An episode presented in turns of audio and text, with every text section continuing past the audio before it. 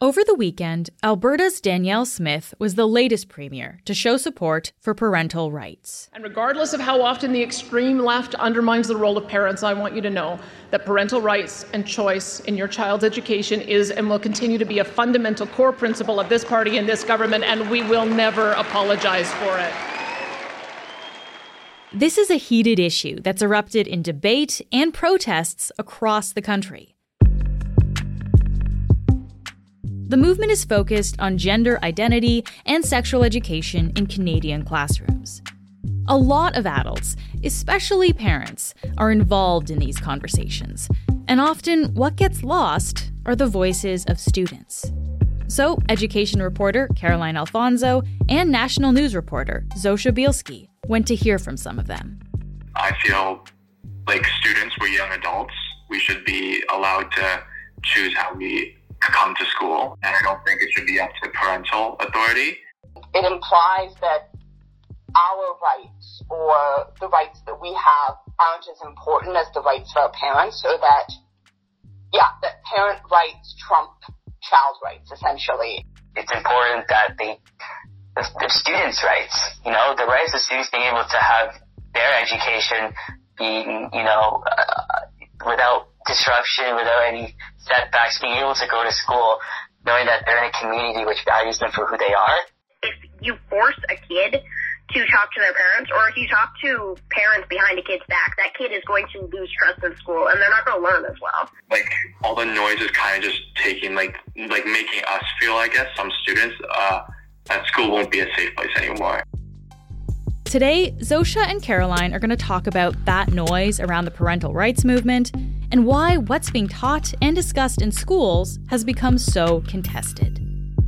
I'm Menaka Raman Wilms, and this is The Decibel from the Globe and Mail.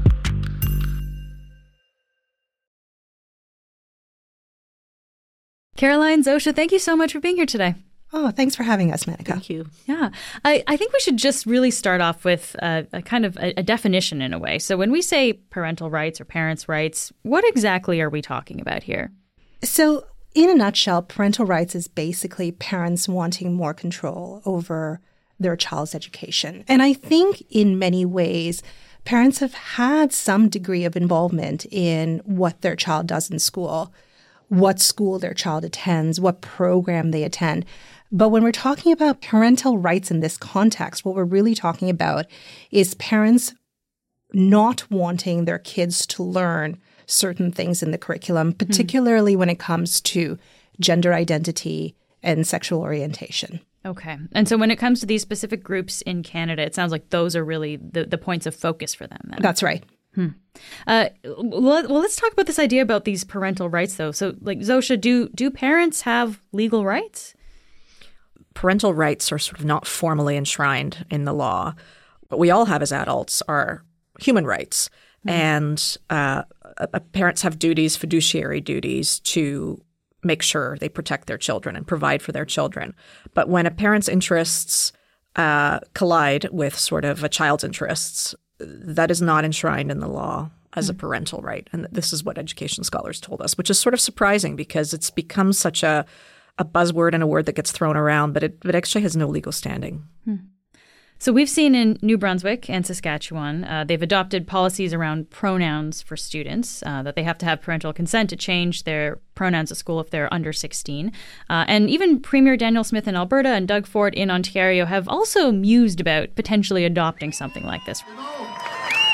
It's not up to the teachers, it's not up to the school boards to indoctrinate our kids. You know, it's the parents' Politically, this is this is getting attention and gaining some traction. But I guess the question is why now? Like why has this become such an issue right now? We've really seen uh, a lot of this happen in the United States, you know, primarily in Republican states. And we're seeing that gain some traction here in Canada. There is this American influence. This, this, these attitudes have definitely flowed north to Canada. And then there's also like a mistrust that took hold in the pandemic when mm-hmm. parents really could peer in much closer on their children's worlds as they studied from home. They could sort of overhear, you know, what they were learning, what kind of values are being espoused in school. They also sort of witnessed their their kids' mental health deteriorate, their emotional health deteriorate. So there's sort of spidey sense picked up towards schools. So, you know, that there was that the global health crisis and, and the ways that played into sort of parental mistrust. And then another sort of overarching reality that that experts talked to us about was your adolescence, your teen years. This is a time when, you know, parents and children naturally begin to grow distant. Mm. There's a lot of anguish during this time. And there's such rapid cultural change around gender identity. Yeah. I guess historically, when we look at what is taught in schools and like things change over time, right? So I guess can we put that into context a little bit here about you know what is being taught in schools now as opposed to a decade ago, two decades ago? So Lauren Białystok, who's an OISE professor of educational ethics, really encapsulated the the broad historical shifts in education for us really nicely. She she argued that in the past, serve, uh, schools served as conservative, rigid institutions that sort of upheld those values. So if, if, if you were different as a kid, that, that, that was going to be a very sort of punishing environment for you. In the last decade or so, um, there's been a real shift to diversity and inclusion. And that's left some conservative parents really feeling left behind and, and sort of left out of the mix. So, sex ed has always been taught in schools to some degree. I, I remember learning about sex ed, and right. I think Zosia, you do too. So, I think we always learned about it, but you know, we are now learning about differences. We're we're incorporating more into the curriculum, mm. um, and for many parents, they don't want their children exposed to it. The curriculum has become more inclusive, more accepting, more diverse. We're accepting, you know, we are we're talking about different families, different type of families. Right. For some parents, that is a taboo topic. They don't want to go there. Um, and so that I think has been it's been a moment of change for a lot of parents who are uncomfortable, I think, with these topics. Yeah. There's it seems like there's kind of two similar things. There's issues with the sex ed curriculum, and then there's also this other stuff about um, pronoun use and, and chosen name use for kids under 16 and parental rights around that. So there's there's kind of two things here, but that end up getting wrapped up together in this issue. And parental rights are the through line. They're entwined through both of those issues. And I mean, this might seem like a basic question, but but Zosia, I'll ask you this: like, why why do we teach these things in sex ed? Why is it important for for kids to be learning this in school?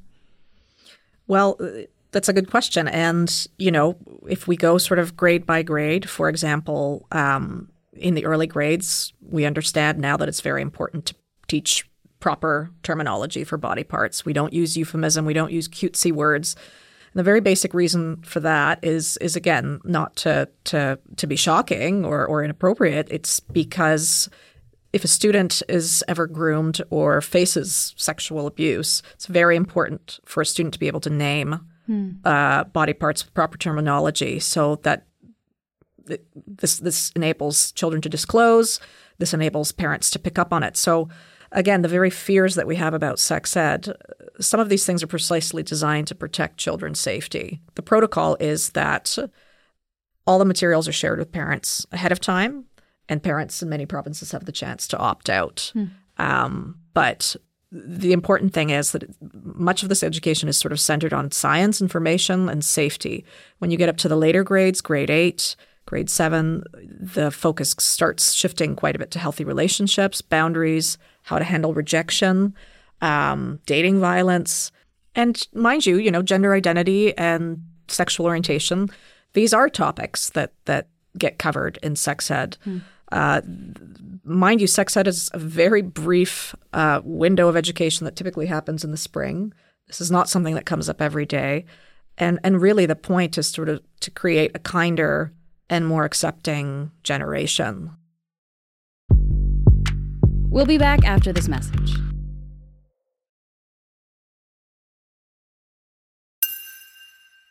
Caroline, people who are against the parental rights movement, what do they have to say? Those who criticize the parents' rights movement really raise a very interesting question that we all need to keep in mind is what is the purpose of school? Um, and for them, the purpose of school is to be more accepting, is to be more inclusive, is to understand the differences. And keep in mind, Menaka, like school is not only teaching kids about all these values, which they should, there's a lot more happening in school. Hmm. And I think what gets lost in this discussion is that the focus is on gender identity, is on sexual orientation, is on the sex ed curriculum. But that is just a small part of what happens in the day to day lives of students in those buildings. They are being exposed to math and English and science, all those important things that parents want them to be exposed to. And on top of it, they're learning to be more inclusive. They are learning to be more accepting of differences. So for critics of the parental right movement, it's the position of what is school all about and what should school be all about. Hmm. There's also talk about safety, right? School as a, a safe space for kids. That kind of ends up getting wrapped up in this as well. From the students we spoke with, they really feel that these policies, these laws that these provinces have implemented are really encroaching on their space, um, emboldening some to, you know, use that sort of vitriol against them um, and make their make their safe spaces less safe. Okay, so in this fight over parental rights, it seems like there are a lot of ideologies. There's some politics involved. Um, uh, but Caroline, I guess I wonder about the parents who are maybe somewhere in the middle, right? They they want what's best for their kids, but maybe they're nervous or they they honestly just don't understand what's happening at school. You're right, and there are a lot of parents in the middle, so to speak. Um, and what this what this movement does, what this parental rights movement does, it really preys on their anxieties because they listen to what is being discussed and they kind of wonder what are their kids learning in school? Should they be more involved in the day to day lives of their kids in school? And I think there's a lot of confusion about what happens as a result of that. As a parent, I I know what's happening in my kids' school because I receive more communication from my school than I think my parents ever did. Hmm. There are more emails that are coming in, there's more newsletters, there's more in the backpack than ever before. The curriculum, if I ever wanted to look at it, I can go online and I can see what my kid in grade four is studying for science or sex ed or anything. So, as you just said, Caroline, this is all online, then parents can access this? And it always has been. It tells you grade by grade what kids are being taught uh, whether it is in grade one that kids are being taught the proper names of body parts, to later grades where kids are learning about how their body's changing. So I think there is this misconception that schools are teaching kids things that are, I don't know, um, outside the box, but honestly, it's all there. It's all within sort of a click away. And so, what it has done is left a lot of people in the middle, a lot of parents in the middle, really deeply confused as to what this fight is all about. All right, so we've talked about parents, we've talked about premiers, um, but we haven't yet talked about students, right? The, the kids themselves, who are actually the you know the the center of all of this. So, I guess what did you both hear from from from them about all of this? There's been so much noise on parents' rights. You know, I I attended a rally at Queen's Park, and there were rallies held across the province where people were liter- literally screaming at each other mm. on the protest side and the counter protest side. And Zosia and I really wanted to get down to what are kids thinking in this moment? How are they feeling about how their school environment has changed in this moment in time? Uh, one of the students we spoke with was Alex Harris. He's in New Brunswick. Uh, he's a transgender student. And Alex talked about how he came out at the age of 14. Um, so the first step of that process was I went to the, the queer advocate teacher of my school. Okay. I figured out that I'm trans. What do like what do I do? How do I go about this? And she guided me through talking to my teachers and starting to have my new name and pronouns um, used at school, but I still wasn't ready to talk to my parents because I wasn't sure how they were going to react. He was nervous to approach his parents. He wasn't scared to tell them. He was just nervous at that time. And so he he went to the teacher at his school who runs the GSA, the Gender and Sexuality Alliance, and confided in her. And she also offered to help him talk to his parents.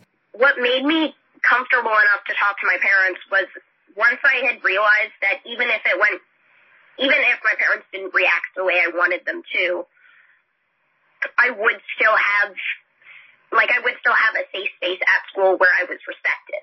And what happened in the end is Alex told me he felt more comfortable. Two months later, he sat down with mom and dad in the living room and he told them. And yes, his parents were surprised and shocked at first, but they were glad he, like when I spoke with his mom, she was glad that he had somebody he could confide in. It didn't mean he thought less of her. It was just that he found somebody he wanted to talk to. Mm. And for him, he said the policy in New Brunswick, what it has resulted in is it's resulted in a chilling environment for him. He um, he hears more obscene language, more slurs. Wow. He doesn't feel as safe as he once did. Wow. We also spoke with Merritt Johnson, another student in New Brunswick, um, 16, queer, very supportive family. And, and she's sort of been fighting to help younger students who may be outed.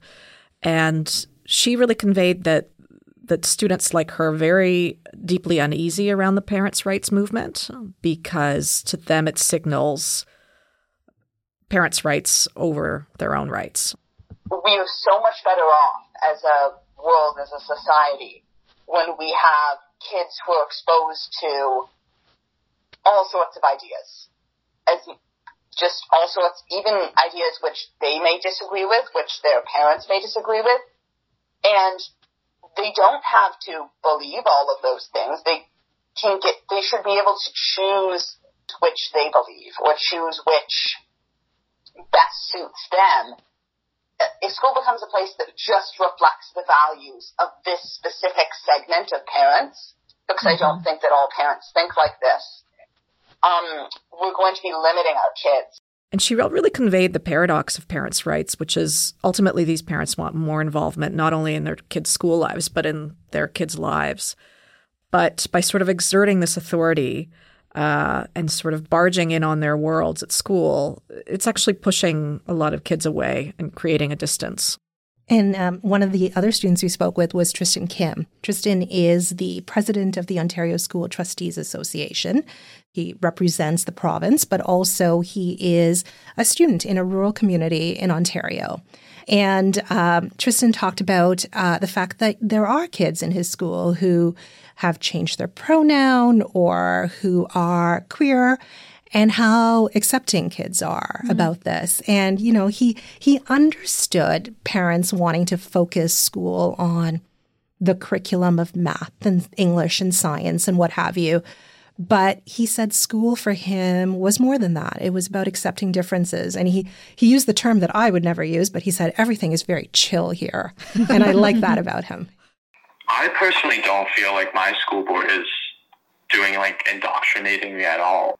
Like we have a gay straight alliance at our school. Yeah. That isn't like pushed out very much. It's just if you want to come, it's there. It's that one. Yeah. In this room. Yeah. All are welcome. But it's not like every single day on the announcements we're like, please come out to the Gay Straight Alliance out on Wednesdays at lunch. Like it's very just chill, like, and there's a respect there that everyone is like, like, thank you for not like. I would be annoyed if the basketball team was doing announcements every single day because I'm not on the basketball team. Right, right. So I feel like that's a respect that you know should just be normalized.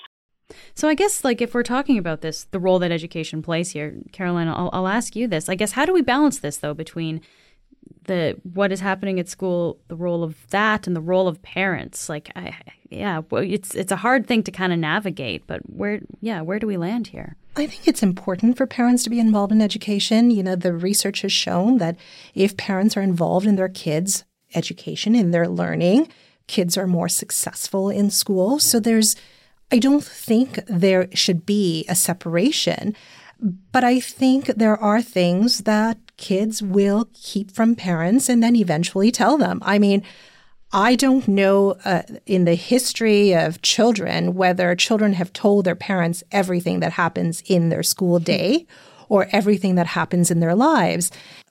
I think in many ways, if you have built a trust with your child, eventually they will tell you what is going on in their lives. And in the school system, teachers are not encouraging kids to hide things from their parents, whether it's their pronoun choice or, you know, anything else that's happening with them. I think there is some, there are adults, there are social workers, there are psychologists, there are all these people working at school boards that are there to help sort of have that relationship with parents, there to foster a relationship with parents, there to build it. Um, and, and as in the case of Alex Harris, he just needed time. It was not that he was never going to tell his parents that he was trans. He just needed time to do it. And I think at the end of the day, parents should be as involved as they can in their kids' education, but also maybe trust their children a little more. Caroline Zosia, thank you so much for being here today. Thank you. Thank you.